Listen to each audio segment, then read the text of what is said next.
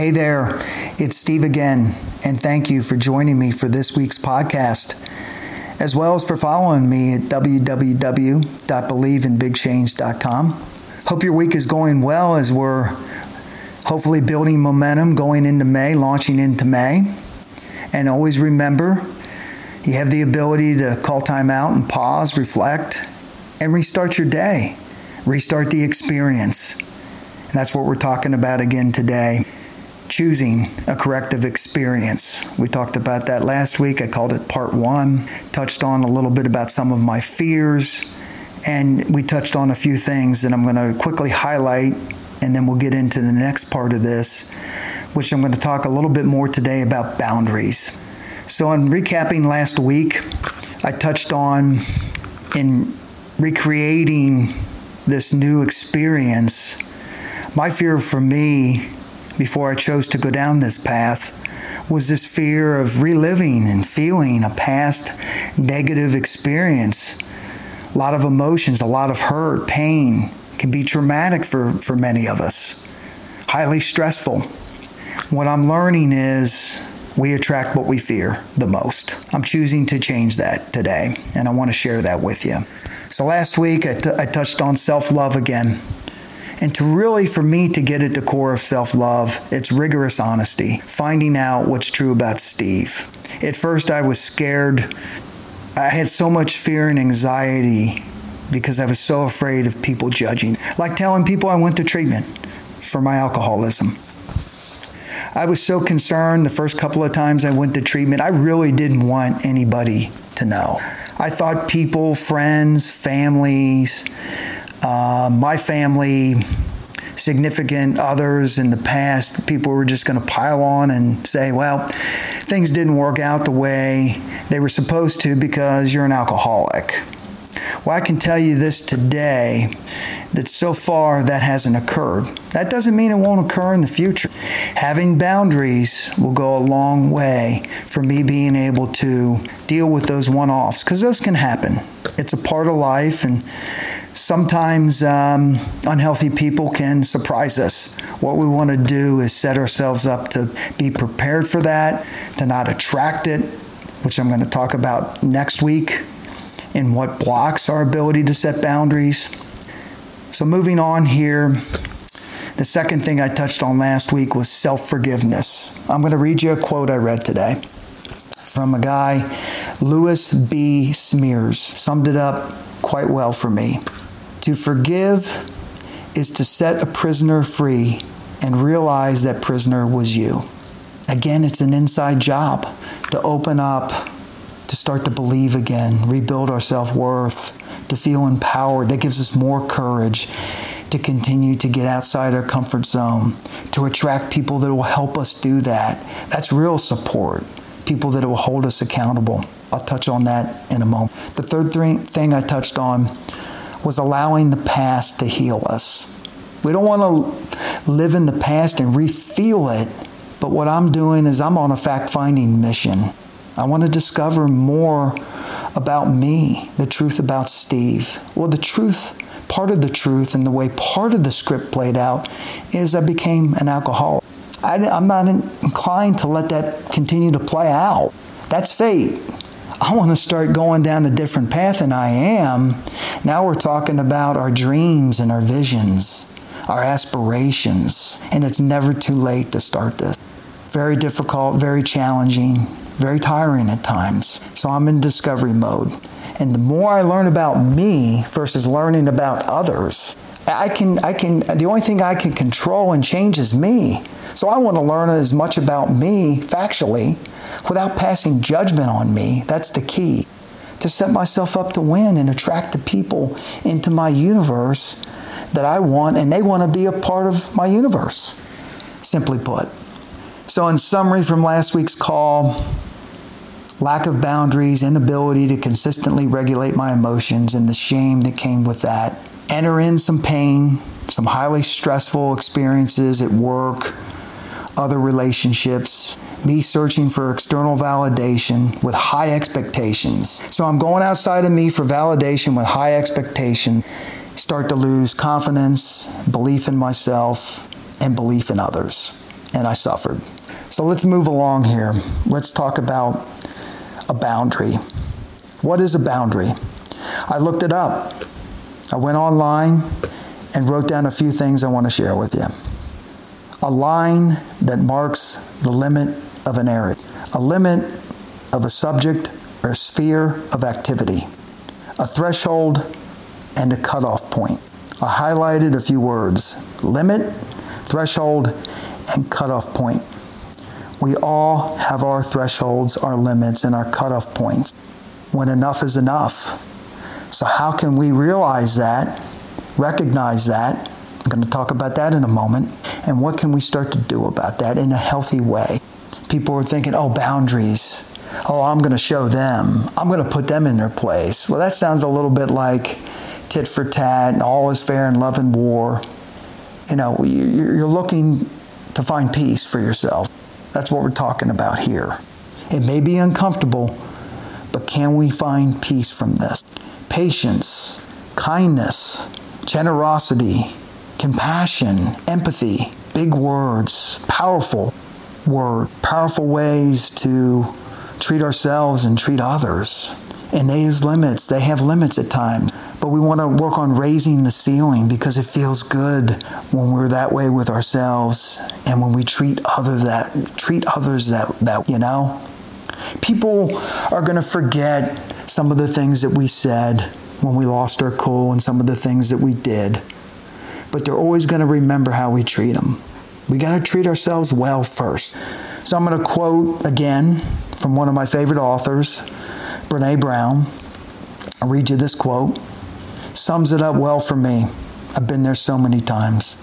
It says, When we fail to set boundaries and hold people accountable, we feel used and mistreated. Just let that sink in for a minute, for a moment. So, really, my inability to do that in the past, then being upset about it, not being able to consistently, in a healthy way, regulate my emotions, and then I shame myself for it. So, how can we reverse that? It's an inside job. There are several kinds of boundaries. I'm going to touch on a few of them, and I'm not going to be able to get into a lot of detail in this session. There are physical boundaries. That can simply be being too close to people in a crowded elevator. I get a little claustrophobic sometimes, being in big crowds, or an individual just getting a little too close for us. Unfortunately, there are people that violate physical boundaries and it leads to emotional boundaries as well. There's physical abuse, domestic violence, violence, period, sexual abuse. That's dramatic. It's emotionally abusing, not only physically, but emotionally abusing. And we think about not being able to set these boundaries, and then this pain comes in. I mean, it's just, it's, it's tough. And I feel for those who have gone through this. There are also spiritual boundaries. I'm not getting into religious boundaries, not because, you know, I'm put off by it, but we're going to stick with the spiritual uh, concept at this point. So, those are different types of boundaries.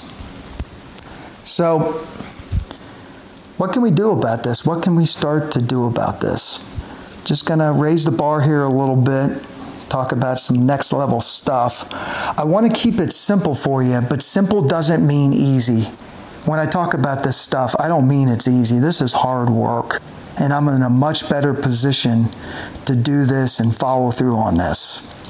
And again, it doesn't mean you can hear this stuff and run right out and say you're going to test it on somebody and seek them out you know, we got a part of it is sitting still with our feelings, which I'm going to talk about in a moment, and trusting in the universe that these opportunities will come to us when we're ready, when we're doing the work.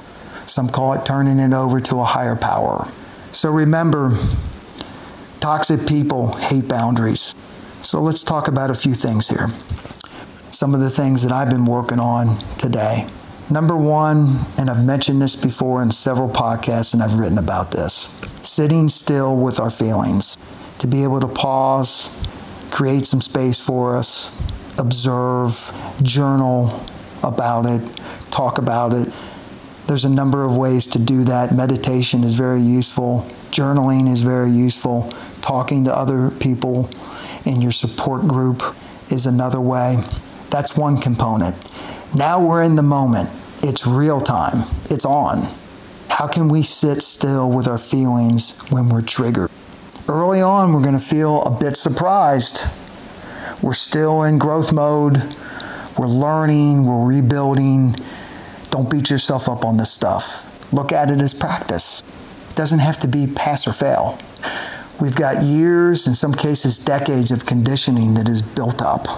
So the key is what can we do when we're triggered? Here's a few suggestions that I've used and continue to use when it comes up.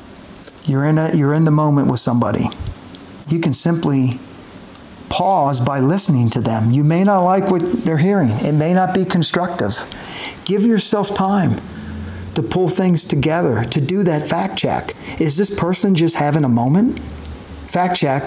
Has this person always consistently been this way? Well, the answer is quickly no. Okay, they're having a moment. I'll give them some time. You can simply call time out. Somebody, you could be in an existing relationship. Somebody could be coming after you and you say, hey, you know what? I appreciate that. That's a lot for me to take on. I need some time to think about it. You may or may not feel comfortable to say, I'll think about it and get back to you. If it's toxic, don't commit to that, is my suggestion. Because if I commit to say I'm going to get back to you, I want to get back to you. I don't want to commit and say I'll get back to you and then don't do it and I'm carrying that with me. All we can control is our part. So, a few thoughts there for you. And this isn't in any um, specific order here, by the way. The next one choose to be around people who will make you better. People that will support you will also hold you accountable. There's mutual respect. You build integrity on a regular basis and trust. If you're working on you, you will start to be able to find those people and they will find you. Sometimes we have to pull some weeds in our garden to plant some new soil and to plant, some, plant something new and allow it to grow and start to learn how to make sure we don't allow people to come into that garden and pluck things up. A few more examples here. Saying no. Make sure, again, we're not retaliating. Saying no can be uncomfortable for many of us. This is big stuff. Ask yourself, but will this bring me peace? Say no when it counts. Hey, I don't have time right now, especially if someone interrupts you. They want to cut into your space, take up your time. Building off of that a little bit, saying, I don't know with confidence. Hey, sometimes we don't know what we don't know. There is nothing wrong with saying, I don't know and I need more time. I need to digest this. And if people aren't comfortable with this, you may already have your answer. Again, toxic people do not like boundaries. As you're listening to these people, deciding when you're going to cut things off, sometimes you don't have to respond at all, especially if it's through texting, uh, email, social media. I hope and pray you don't use that as a form of trying to engage people on an emotionally intimate level. If you're not going to respond, come from a place of love, loving yourself, protecting yourself. Remember, boundary people want to feel safe too. So don't just say no for the heck of it. Another way to set a boundary, a mutual boundary, is to reciprocate by respecting people's time. If you're going to vent a little bit, we all need to vent five minutes, 10 minutes. Give yourself a time limit. Respect the other person's time. They'll respect you for that. And they'll be much more inclined the next time you reach out to them to meet you for a cup of coffee or for lunch or whatever. If you're abusing their time, I have hard time when people get going saying no. I'm learning, I'm working on it. Respect their time. Give yourself a time limit. Hey, I unloaded pretty good for five, ten minutes. Do you have anything that, you know, any thoughts? and reciprocate now by listening to them. Don't unload for 10 minutes and then they speak up and make a suggestion and cut them off in 15 seconds. And you're not doing the fact check and you're not chilling out and sitting still with what's coming up for you and interrupt them and keep interrupting them. And what about this? And they did this and she said that and he said that. Mutual respect. respect the time. We're going to talk about fact checking next week. We've talked about it in the past, and we're going to talk about it in the present. Again, real time. So we're working on being comfortable where it's uncomfortable. At first, this is going to be uncomfortable. There's no other way I can put it to you. And being confident with being uncertain. Next week, I'm going to talk about how we block our ability to set boundaries. Common errors in our thinking that we've been conditioned to that's getting in the way and it just contributes to more suffering. So, we're going to talk about things like projecting, blaming, catastrophic thinking, all or nothing thinking. One day it's great, the next day the sky's falling in. So, thank you so much for listening. It's great to be with you. This is big stuff. This is simple. I'm trying to keep it simple, but by no means am I saying it's easy. So let's practice on this. P- please continue to reach out to me. It means a lot. The interaction is great. Good luck with this, and I want to be there for you. Your efforts are enough today. Remember that. Remember when you go to bed at night to reflect about what you did right. Give yourself that pat on the back. You do matter. You are lovable. I love you. And good luck to you. And I'll talk to you soon. God bless.